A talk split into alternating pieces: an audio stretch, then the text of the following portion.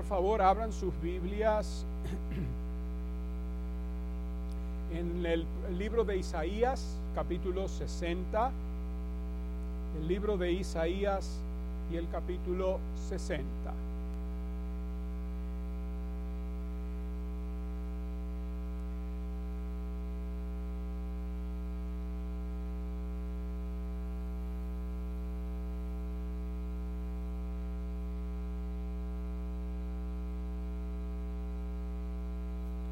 Capítulo 60 de Isaías.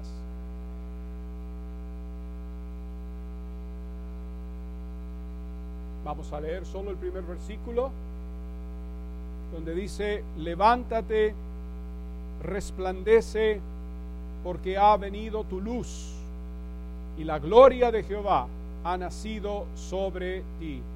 Levántate, resplandece, porque la, ha venido tu luz, y la gloria de Jehová ha nacido sobre ti.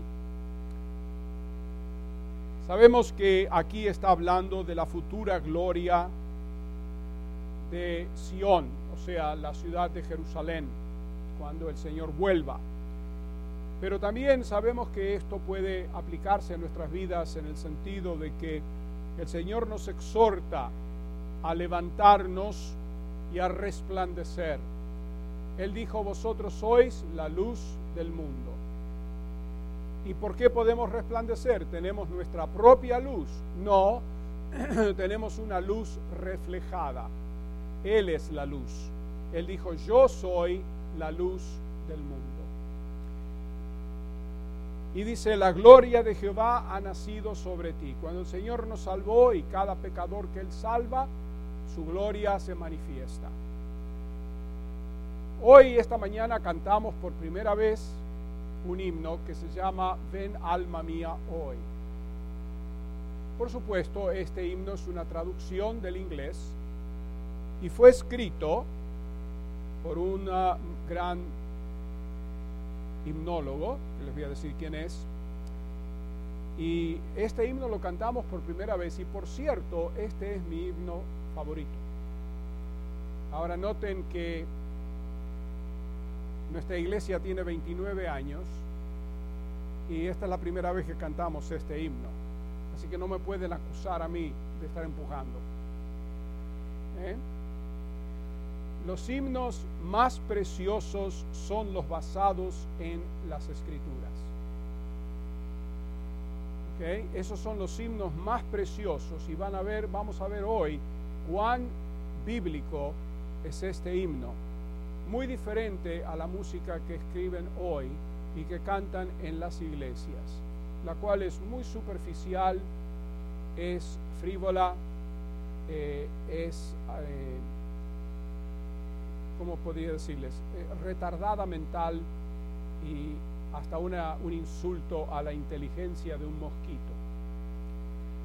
No escriben hoy himnos como los que escribían en el pasado hombres que conocían al Señor, conocían su palabra. Hoy día el conocimiento bíblico en las iglesias es muy limitado eh, porque hay predicadores que no predican la palabra de Dios como deben predicarla y los cristianos muchas veces son vagos en leer la palabra por, sol, por sí mismos y estudiarla. El conocimiento de las escrituras hoy día en las iglesias es abismal. Así que nosotros tenemos que dar gracias al Señor que podemos estar aquí para eh, escuchar la palabra de Dios.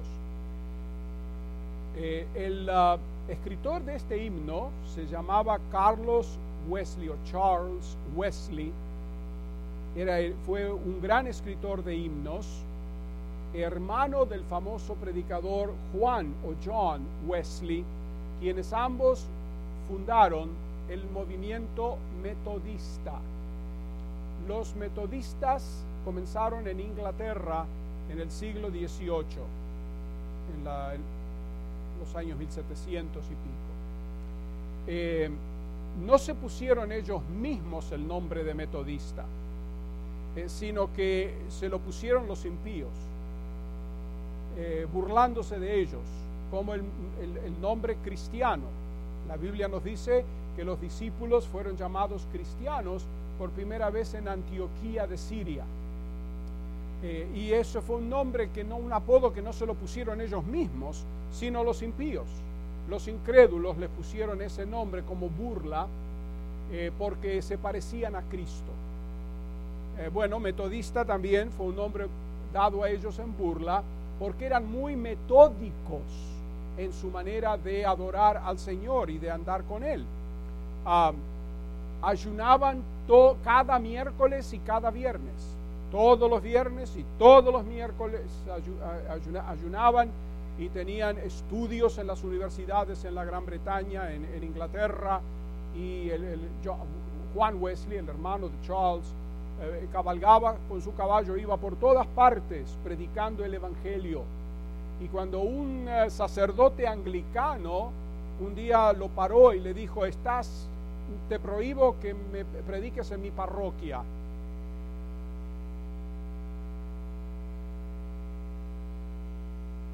La respuesta de Juan Wesley fue, mi parroquia es el mundo. Y él siguió predicando por todas partes. Y trajo a Inglaterra, el Señor lo usó y trajo a Inglaterra un tremendo avivamiento que salvó a Inglaterra de caer en, en una revolución como la Revolución Francesa. Justo en ese tiempo estaba llevándose a cabo la Revolución Francesa y si ustedes han estudiado la historia saben los abusos de la Revolución Francesa, eh, las injusticias y todo el desastre que ocurrió. Eh, Inglaterra fue salvada de eso gracias al Señor porque abrazaron el Evangelio, mientras que Francia lo rechazó. ¿Eh? Entonces vemos aquí que eh, este gran escritor de himnos, que escribió muchos, por ejemplo, cuando cantamos en Navidad, oído un sol en alta esfera, eso lo escribió Charles Wesley. ¿okay? Solo para darles un ejemplo. Muestran los himnos de él eh, su profundo conocimiento de la Biblia al escribir palabras y versos basados en referencias bíblicas. Fluyen estos versículos, estas palabras de su pluma como agua y tocaron el corazón de millones de gente, de personas a través de casi tres siglos. El himno es un desafío para nuestras almas y a, levantarnos y darnos cuenta de los maravillosos beneficios que tenemos en Cristo y venir a recibirlos. Amén. Ok. Les voy a pedir que me hagan todos un gran favor, menos las jóvenes tienen problemas con las rodillas. Le voy a pedir a toda la iglesia que se ponga de pie.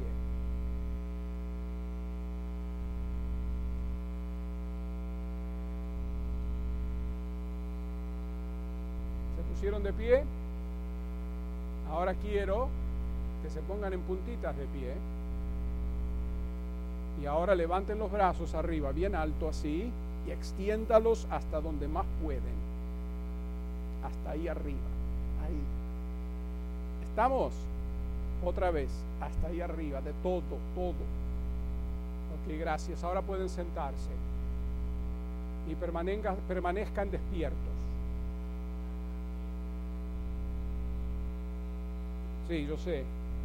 Pero como no quiero darle avergonzar a nadie, todo el mundo tiene que pagar el pato, como decimos en la Argentina, ¿verdad? Cuando un alumno se portaba mal en la clase, penitencia toda la clase.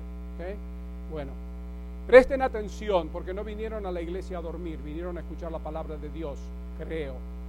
¿No es cierto? Tienen suficiente tiempo, duerman seis días en la semana. El domingo manténganse despiertos, porque el Señor sabe quién están escuchando hoy y quién está escuchando. Amén. Y es para el beneficio de ustedes. All right. Yo no creo que mis sermones son aburridos, ¿verdad? No, porque si es aburrido me subo arriba de un banquito. Vamos a analizar este hermoso himno.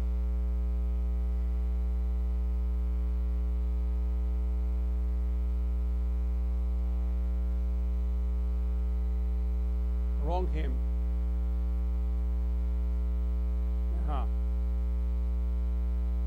Noten las palabras. Ven alma mía hoy tus miedos deja atrás.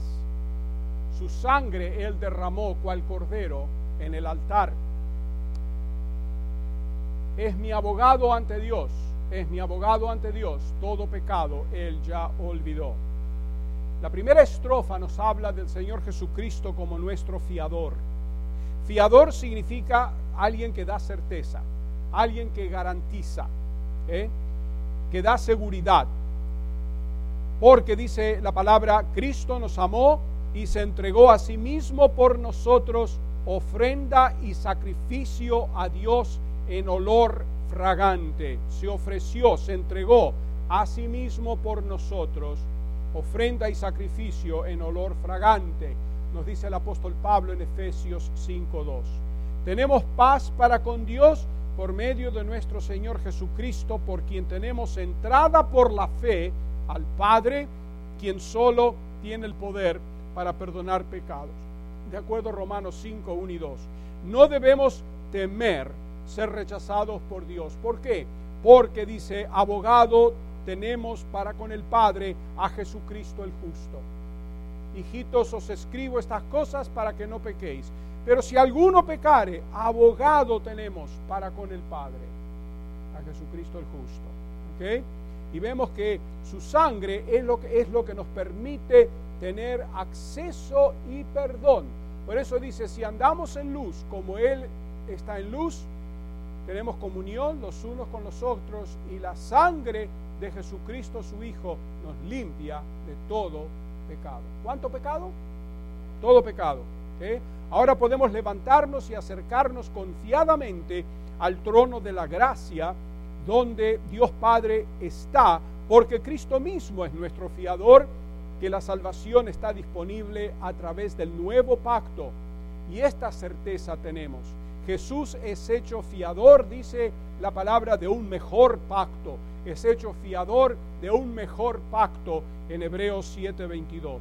Él es nuestro ah, gran sumo sacerdote que traspasó los cielos, de acuerdo a Hebreos 4:14, y quien ahora se sentó a la diestra del trono de la majestad en los cielos, de acuerdo a Hebreos 8.1. Allí Él suplica e intercede por nosotros día y noche. Esto es algo que la mayoría de los cristianos no lo saben. No saben qué es lo que Cristo está haciendo hoy día. Saben que Él murió en la cruz, que fue sepultado, resucitó, ascendió y después qué. ¿Qué es lo que Cristo está haciendo hoy? La muerte, sepultura y resurrección y ascensión fue su ministerio en el pasado. Eso lo hizo hace dos mil años atrás. Y cuando Él vuelva y establezca su reino va a ser su ministerio futuro cuando venga. Pero mientras tanto ahora, ¿qué es lo que está haciendo desde su ascensión hasta su regreso? Está intercediendo por nosotros. Delante del trono. ¿okay? Así que vemos, y lo vamos a ver en el próximo punto esto, pero primeramente recuerden que Jesús es nuestro fiador, fiador de un mejor pacto. Segundo, la segunda estrofa nos dice algo interesante también, noten lo que dice ahí.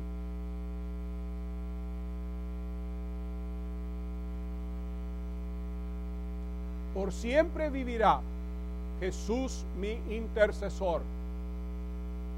Su amor nos redimió, su sangre derramó por todo pueblo en expiación, por todo pueblo en expiación, y sobre el trono la roció. Esto nos habla de Jesús, nuestro intercesor, o mediador, si prefieren. Por lo cual dice la palabra de Dios, puede también, tiene, eh, mejor dicho, por lo cual puede también salvar perpetuamente a los que por él se acercan a Dios viviendo siempre para interceder por ellos, de acuerdo a Hebreos 7:25. Dice, puede salvar, ¿cómo salva? Dice perpetuamente. ¿Qué significa perpetuamente? Siempre, siempre. A los que por Él se acercan a Dios, ¿por qué? Porque dice vive, viviendo, Él está siempre vivo para interceder por ellos. Me acuerdo que cuando mi madre me decía, y mi padre me decían que el primero de abril de 1947 murió el rey Jorge de Grecia.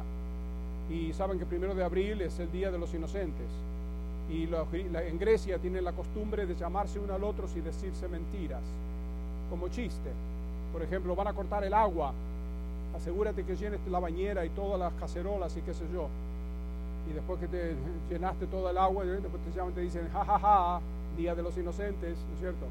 Y mucha gente caía. Bueno, anunciaron por la radio, ha muerto el rey. Y la gente creía que era mentira. Pero el pobre hombre estaba muerto. Ha muerto el rey, viva el rey. Ha muerto el rey, viva el rey. ¿Por qué dicen eso? Porque los reyes mueren y tiene que subir otro. Lo mismo hace la iglesia católica con los papas. Ha muerto el papa y después se pasan unos días ahí votando todos los cardenales hasta que sale el humo blanco. Habemos papam. Tiene nuevo papa. Gracias al Señor que nosotros no tenemos que votar nada. El Señor está sentado en su trono. Y menos mal, porque si no estos liberales de izquierda hubieran hecho un lío con el universo. Gracias al Señor que no es por democracia. La democracia, la gente dice, oh, es el mejor tipo de gobierno. Cuando se lo preguntaron esto a Winston Churchill, le dijeron, ¿cómo usted define la democracia? Ex primer ministro de la Gran Bretaña. Dijo, bueno, la democracia es el mejor, peor sistema que tenemos.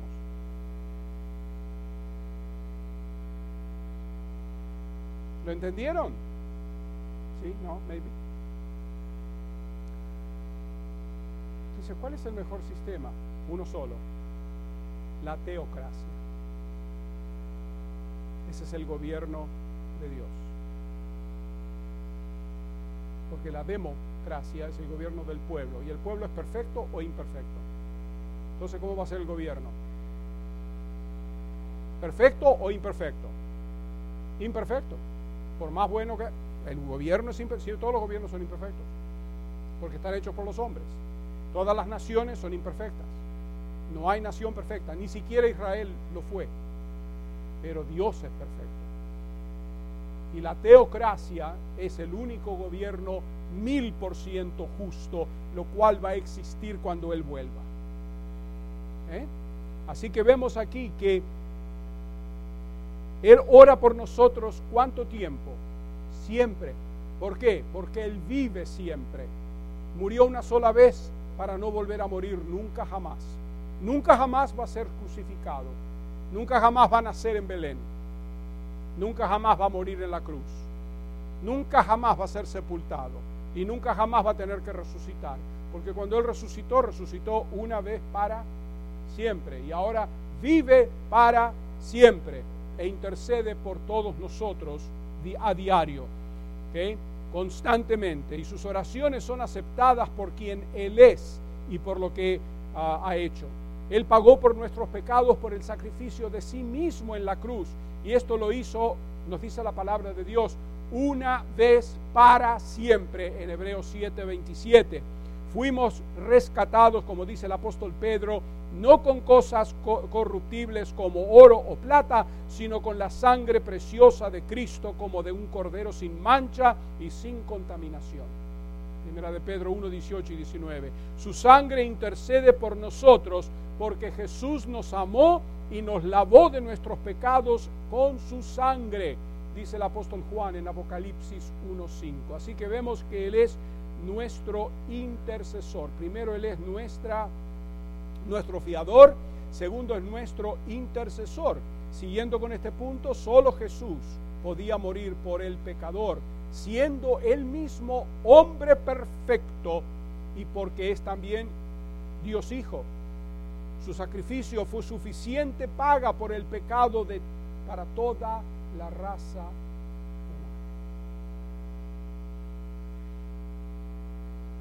¿Cuántas razas hay en el mundo? Ustedes saben más que los senadores del Congreso. No puedo creer que el otro día el senador de Nueva Jersey, que es un señor afroamericano, fue alcalde de Newark, le pregunta a la candidata para la juez de la Corte Suprema, le preguntó si ella era racista. Esta señora adoptó dos niños de Haití. Tiene cinco hijos propios, uno autístico, y adoptó dos niños de Haití.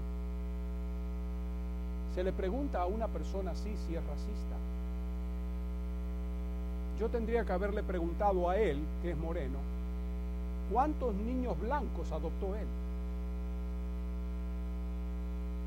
Pero ¿saben qué? Aquellos que siempre están hablando de la raza son racistas. Porque la, la raza en el mundo es una sola, es la raza humana. Los diferentes colores de piel y demás son diferentes grupos étnicos, pero no son otras razas. Cuando la gente dice, ¿qué raza es? ¿Blanca o negra? Humana. Eso, eso no solamente es correcto, pero mantiene la unidad entre la gente. Amén. No existe tal cosa como raza blanca, raza negra, colorada y amarilla. Es una sola raza con diferentes grupos étnicos. El Señor Jesucristo murió por toda la raza humana, no solamente por un grupo, ni siquiera solamente por los judíos, murió por todos. Entonces vemos aquí que el Señor Jesucristo, como nos dice la palabra de Dios, abogado tenemos para con el Padre a Jesucristo el justo, y Él es la propiciación por nuestros pecados, y no solamente por los nuestros, sino también por los de todo el mundo. Primera de Juan 2, 1 y 2. En otras palabras, si todo el mundo en este momento que está en el planeta, todo el mundo hoy decidiera arrepentirse y volverse a Cristo, todo el mundo sería salvo. El mundo no es salvo porque no quieren ser salvos, pero toda persona que quiere ser salva lo es, porque Dios no rechaza a nadie. Y por eso las huestes celestiales cantan, como vemos en el Apocalipsis, digno eres porque tú fuiste inmolado y con tu sangre nos has redimido para Dios. Noten lo que dice, de todo linaje y lengua y pueblo y nación. No dice raza, de todo linaje, o sea, de todas las familias, ¿eh? de toda lengua, todo idioma, de todo pueblo y de toda nación. Y si quieren añadir, de toda tribu. Pero no raza, porque la raza es una sola.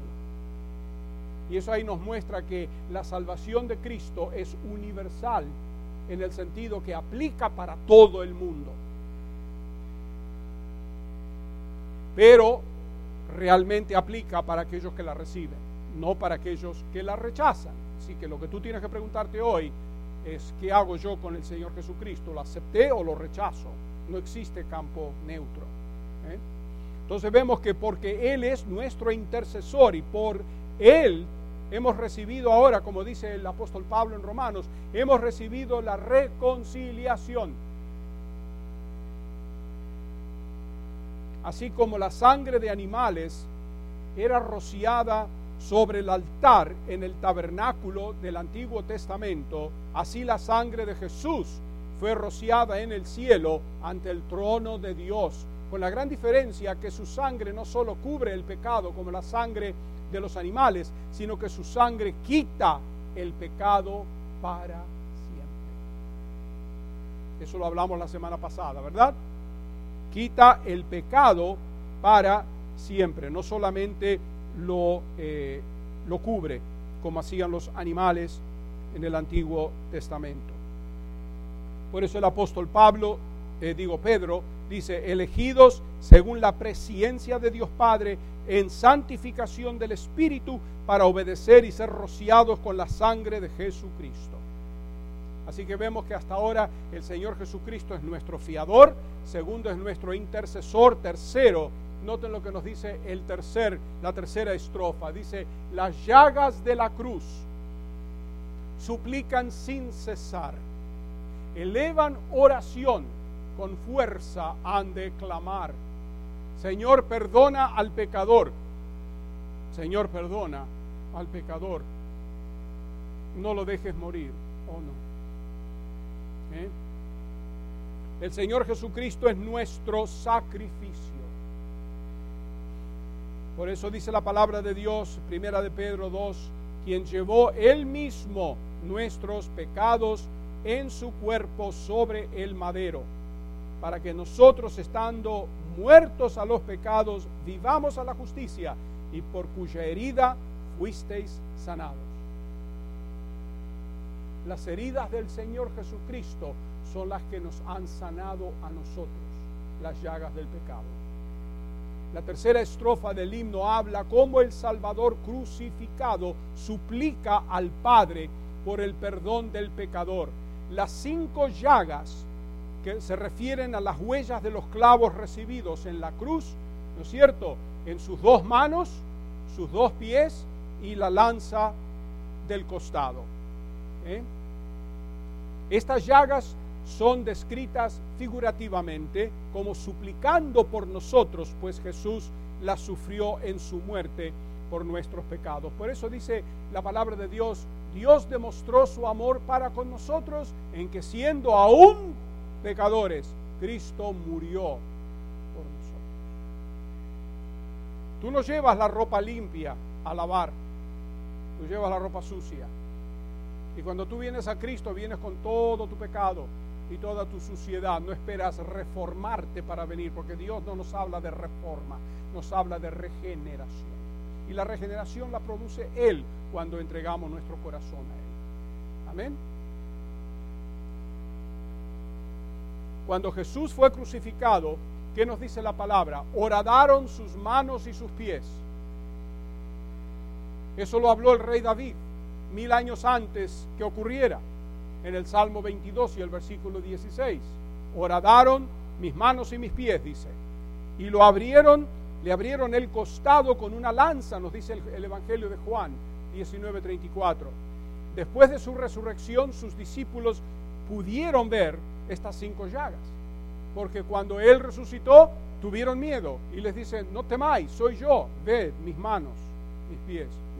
Y al ver sus manos, ¿qué vieron? Las llagas, las perforaciones. Y entonces en una de esas, en la primera vez que se apareció, le dije, había uno que estaba ausente, que se llamaba Tomás, ¿cierto? Y después le dijeron, el Señor resucitó. ¿Y qué dijo Tomás? Hasta que yo no vea las llagas y ponga mi dedo en sus llagas de sus manos y mi mano en el costado, no creeré. Bueno, ocho días más tarde, eso fue un domingo, el próximo domingo, se apareció el Señor Jesucristo y le dice, Tomás, aquí estoy, tócame, aquí estoy. ¿Quién se lo habrá chismeado? Nadie, porque el Señor es omnisciente y lo sabe todo. ¿Ok? Él sabía, lo oyó, aunque no estaba presente en ese momento físicamente, pero lo oyó. Y le dice, Tomás, me gustaría haber sido una mosca en la pared para ver la cara de Tomás en ese momento. ¿Eh? Aquí estoy, Tomás, tócame. Ven, pon tu dedo aquí, pon tu mano aquí. ¿Y qué hace Tomás? ¿Lo tocó? No, se echó hacia atrás y dice, Señor mío y Dios mío. Y el Señor que le dice a Tomás, ay Tomás, qué aliviado me siento que creíste. Eso no fue lo que le dijo. Le dio un boche. Le dice, Tomás, tú has creído porque has visto. Bienaventurados los que van a creer sin haber visto. ¿De quién está hablando? De ti. De cada uno que ha creído y no lo ha visto, está hablando de nosotros. ¿Mm? Pero sabemos que ellos vieron las heridas y por estas heridas su sangre vertió, ¿no es cierto?, fluyó de esas heridas. Eran necesarias, pues como nos dice la palabra de Dios en Hebreos, sin derramamiento de sangre no se hace remisión. Cristo fue ofrecido una sola vez para llevar los pecados de muchos, también en Hebreos. Somos sanados del pecado por sus llagas. Su muerte da vida eterna. Él murió para que nosotros podamos vivir cuando creemos en Él. Es como el grano, ¿no es cierto? Un grano, cuando una semilla, tú la echas en tierra, ¿qué hace la semilla lo primero? Muere. Y después que muere la semilla es que produce la nueva planta. Esa ilustración dio él en Juan capítulo 12. Una semilla, si no es echada en tierra, permanece por sí misma. Tú puedes guardar la semilla y va a quedarse ahí, no va a pasar nada. Pero la puedes plantar y al plantarla se va a morir y va a salir una planta que va a dar muchas más semillas. Bueno, el Señor Jesucristo es esa semilla, fue plantado, murió y al morir, ¿qué hizo? Millones de personas a través de los siglos han sido salvas. Somos sanados. Señor, perdona al pecador. Claman las oraciones de Cristo.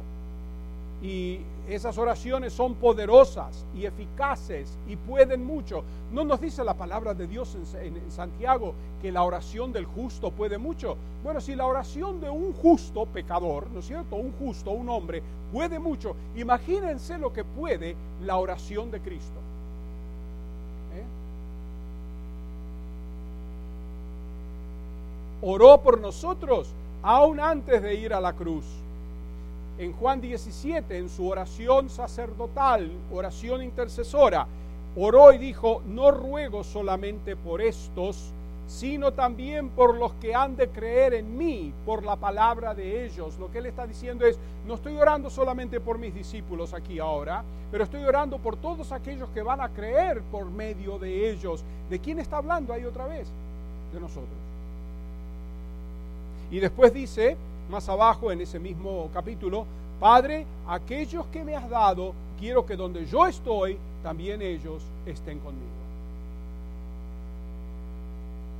Juan 17, versículos 20 y 24. A donde yo estoy, quiero que ellos también estén conmigo. Estábamos hablando con Iván esta mañana antes del primer servicio y estaba contando cómo encontraron los hijos de él en ático, en el altillo de su casa, eh, ciertas cosas, de libros y fotos y demás, y encontraron el diario de su mamá, de Mercedes. Y él se puso a leer el diario y leyó la última entrada que había puesto ahí, diciendo que había eh, tenido el tratamiento de quimioterapia porque yo tenía cáncer ella estaba cansada ya de, esos tratamientos, pero que quería mantenerse viva lo más, tiempo posible para estar con sus hijos. Y yo sé que eso es verdad porque en el hospital, justo antes de morir, me miró y me dice, pastor, por favor, cuida a mis hijos. Y después el Señor se la llevó. Pero la última cosa que puso después de eso fue, estoy cansada, no quiero más tratamiento pesado. Y esa fue la última cosa que puso. Después falleció, el Señor se la llevó. Y estábamos hablando con Iván. Y me acordé de esto. Le digo, ella está ahora con el Señor. Y está sentado ahí junto con mi madre. Y las dos seguro que están hablando. Gozando de la presencia del Señor y de comunión una con otra saben qué, tarde o temprano, todo el mundo, si el Señor tarda en venir, vamos para allá, pero aunque Él, y, si Él viene antes, igual vamos para allá. Así que Él lo hizo eso posible. Todo eso lo hizo posible. Ustedes saben que cuando uno más vive en este mundo, yo no sé cómo se sienten ustedes, pero yo cada vez me siento que menos, menos pertenezco a este mundo. Se los voy a decir en buen griego, estoy harto del ser humano. Estoy harto de la maldad de la gente. gente ya, el, hombre se ha convertido como un animal irracional, ya ni siquiera oyen razones. Quien, quien viene a Cristo arrepentido de su pecado y cree en Él, que recibe? Perdón. Por eso dice la palabra de Dios en 1 Timoteo, porque hay un solo Dios y un solo mediador entre Dios y los hombres, Jesucristo hombre, el cual no quiere que nadie perezca, sino que todos vengan al conocimiento de la verdad. ¿Eh? Así que vemos aquí que el Señor Jesucristo es nuestro, ¿qué dijimos? Es nuestro sacrificio, no están prestando atención. Jesús es nuestro sacrificio. Primero dijimos que es nuestro fiador. Segundo, dijimos que es nuestro intercesor. Tercero, Él es nuestro sacrificio. Cuarto, la cuarta estrofa.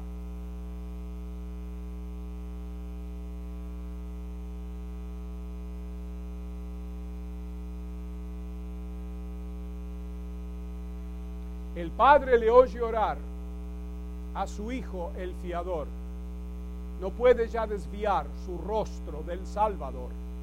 El Espíritu responde a la sangre, el Espíritu responde a la sangre y me dice que Él es mi Padre. La palabra de Dios dice, y si el Espíritu de aquel que levantó de los muertos a Jesús mora en vosotros, el que levantó de los muertos a Cristo Jesús vivificará también vuestros cuerpos mortales por su Espíritu que mora en vosotros. En Romanos 8:11. Noten lo que nos dice esto. Si el Espíritu, o sea, el Espíritu Santo, de aquel que levantó de los muertos a Jesús, fue resucitado por la fuerza del Espíritu Santo, ¿sí o no? Fue resucitado por la fuerza del Padre y fue resucitado por su propia fuerza. ¿Eh? Entonces vemos, dice, aquel que levantó de los muertos a Jesús, si Él mora en vosotros, o sea, el Espíritu Santo mora en vosotros, el que levantó de los muertos a Cristo Jesús, vivificará también vuestros cuerpos mortales. ¿Qué es lo que va a resucitar?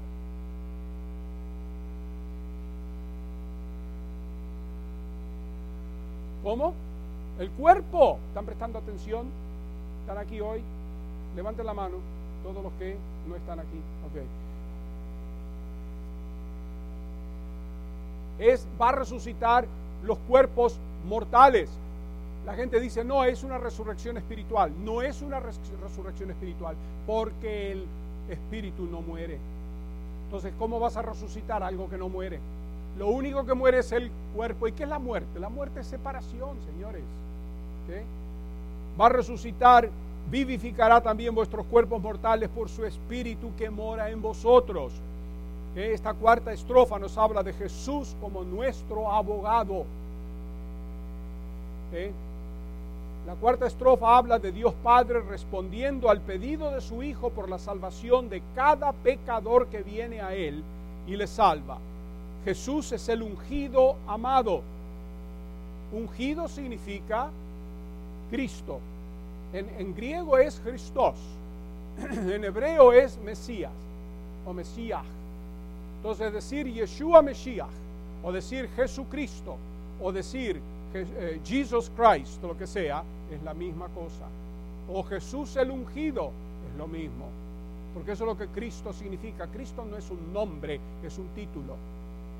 Él es Jesús el ungido. ¿eh? Y vemos que él, él, no solamente es el ungido, pero es el ungido amado. Este es mi Hijo amado en quien tengo complacencia y como tal es también nuestro abogado con el Padre, como leímos antes o hablamos antes de primera de Juan 2, 1 y 2. Abogado tenemos con el Padre Jesucristo el justo. Mientras Cristo estaba en la cruz, ¿qué hizo el Padre? El Padre se apartó de él, dio vuelta su rostro hacia el otro, hacia el otro lado. Su santidad no le permitía mirarle a él que estaba en la cruz a medida que llevaba los pecados de muchos porque dice aquel que, al que no conoció pecado, lo hizo que pecado por nosotros, para que nosotros los pecadores pudiéramos tener la justicia de Dios en él. El simple hecho de estar colgado en la cruz, como quien dice, clavado en la cruz, lo hizo pecado. Y el Padre no puede mirar el pecado y dio vuelta su rostro hacia el otro lado. Y por primera vez y única en toda la eternidad, la Trinidad se separó. Y por eso Él clamó en la cruz, Eli, Eli, la masa bastani, Dios mío, Dios mío, ¿por qué me has desamparado? En su agonía, ¿eh? Eh, el Padre lo abandonó. ¿eh? Pero una vez cumplida la obra de redención, el Padre se volvió otra vez a su Hijo y respondió su oración. No habría más separación de ahí en adelante. Por eso el Señor Jesucristo dijo, yo y el Padre, uno somos. ¿Eh? Cuando un pecador viene a Dios reclamando la sangre de Cristo y Cristo ora por su perdón y aceptación, el Padre no puede ignorarlo. Por eso dice, no puede ya desviar su rostro del Salvador. El Padre no puede. ¿Hay algo que Dios no puede hacer? Él no puede quebrantar su propia palabra. lo que Dios promete, lo cumple. Y vemos que, como dice la palabra de Dios, nos amó y envió a su Hijo, o sea, el Padre nos amó y envió a su Hijo en propiciación por nuestros pecados, en primera de Juan 4.10. Como leímos antes en Romanos 8.11, vemos ahí que dice que el Espíritu, ah, el mismo Espíritu que levantó a Cristo, otorga nueva vida al pecador arrepentido. Por eso el Señor le dijo a Nicodemo, lo que es nacido de la carne, carne es. Lo que es nacido del Espíritu, Espíritu es. Por eso te digo, debes de nacer de nuevo o nacer de arriba. ¿Y qué dice Juan también en 1 de Juan 3.1? Mirad cuál amor nos ha demostrado el Padre que seamos llamados hijos de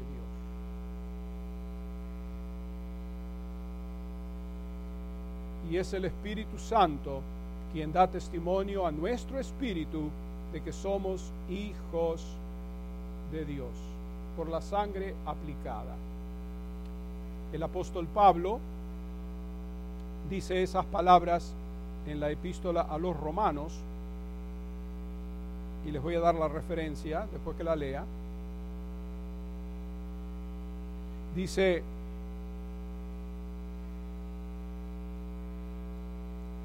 el Espíritu mismo, o sea, el Espíritu Santo, da testimonio a nuestro espíritu humano de que somos hijos de Dios.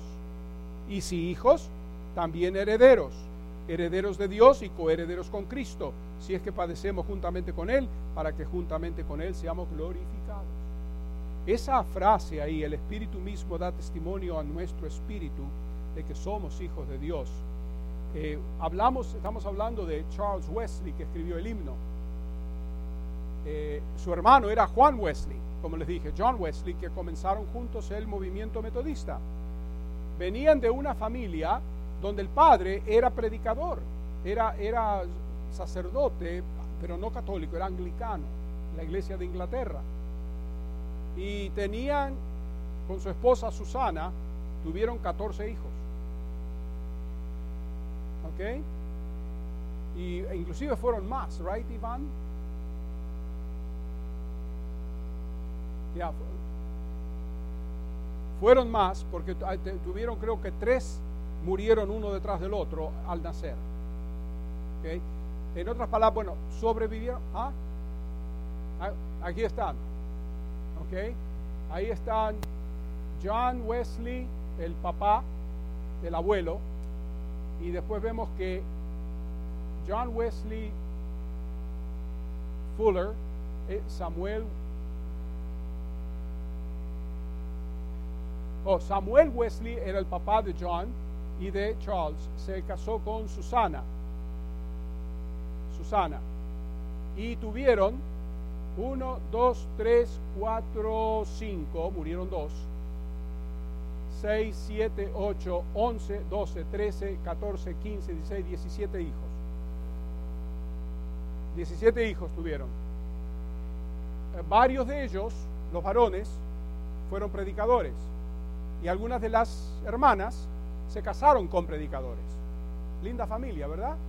Mm, qué ejemplo. Le preguntaron a Susana Wesley, la mamá, cómo pudo criar tantos hijos. Hoy hay día hay mujeres que no pueden criar uno. La verdad que hoy día las mujeres, eh, no sé, bueno, los hombres, las mujeres no sirven mucho, pero las, los hombres sirven menos. En viejos, tiempos viejos tenían familias grandes y los criaban y eran pobres. Y los criaban. Y le preguntaron a Susana, y sí, los criaban bien. Ahora con todos los medios que tienen, los crían mal. Eh, no digo que todas las madres y todos los padres son así. Ustedes me entienden lo que estoy diciendo, ¿verdad? Sabemos que hay gente que cría bien a sus hijos. Por lo general. Es una sociedad que está fuera de control. Pero le preguntaron a Susana Wesley cómo hizo para criar toda esa turba. Y ella dijo, les doy la pela hasta que lloren y después les sigo dando hasta que lloren suavecito. Pueden decir lo que quieran, pero esa mujer crió 14 hijos y le, salieron todos bien.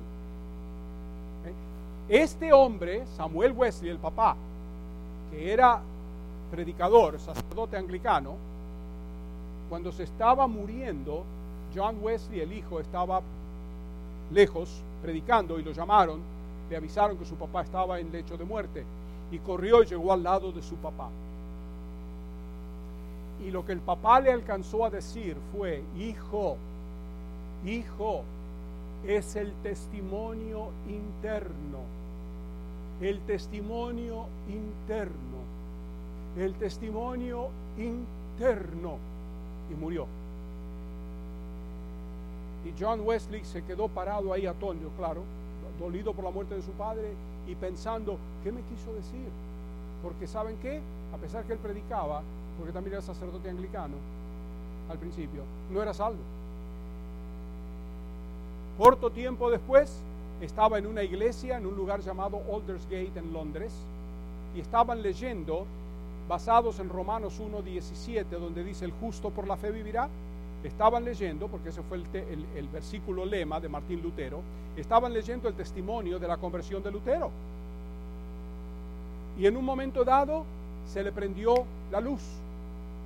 Se levanta de su asiento y dice, oh por favor, óiganme, se me prendió, dice, he sentido en este momento mi corazón extrañamente calentado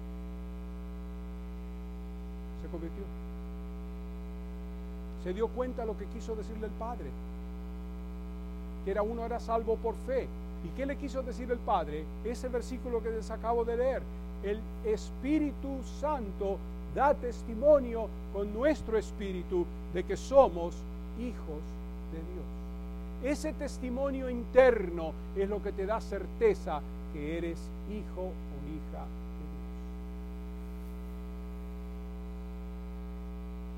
¿Eh? Qué tremendo testimonio. Así que vemos que el Señor Jesucristo, como nos dice aquí, el, dijimos eh, eh, ahora mismo, Él es nuestro abogado. Y vemos la última estrofa.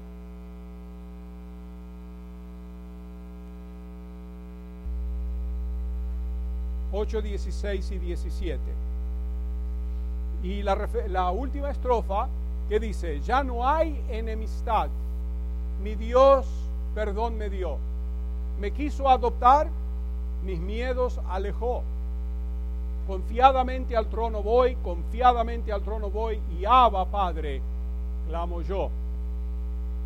Dice ahí en Romanos 8 el apóstol Pablo, porque todos los que son guiados por el Espíritu de Dios, estos son hijos de Dios. Pues no habéis recibido el espíritu de esclavitud para estar otra vez en temor, sino que habéis recibido el espíritu de adopción por el cual clamamos, Abba, Padre. ¿Eh? Romanos 8, 14 y 15. Aquí vemos que Jesús es nuestro redentor. El himno concluye con un gran testimonio sobre el gozo de la salvación que es posible solo porque el divino redentor nos reconcilió con Dios. Como dice el apóstol Pablo, si un hombre está en Cristo, nueva criatura es, las cosas viejas han pasado y aquí son todas hechas nuevas. Y todo esto proviene de Dios, quien nos reconcilió consigo mismo por Cristo. ¿Eh? Porque recibimos el espíritu de adopción y por el amor de Cristo somos hijos espirituales de Dios. Esto es algo nuevo. Nosotros que estábamos lejos de Dios, ahora fuimos reconciliados con Él. Nuestros pecados y temores pasaron.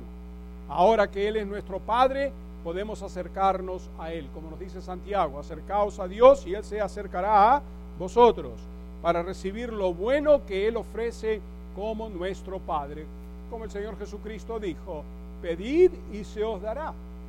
Y después Él dice, si vosotros siendo malos, o sea, pecadores, dais a vuestros hijos las cosas buenas que os piden, ¿cuánto más vuestro Padre Celestial no os dará lo que pedís?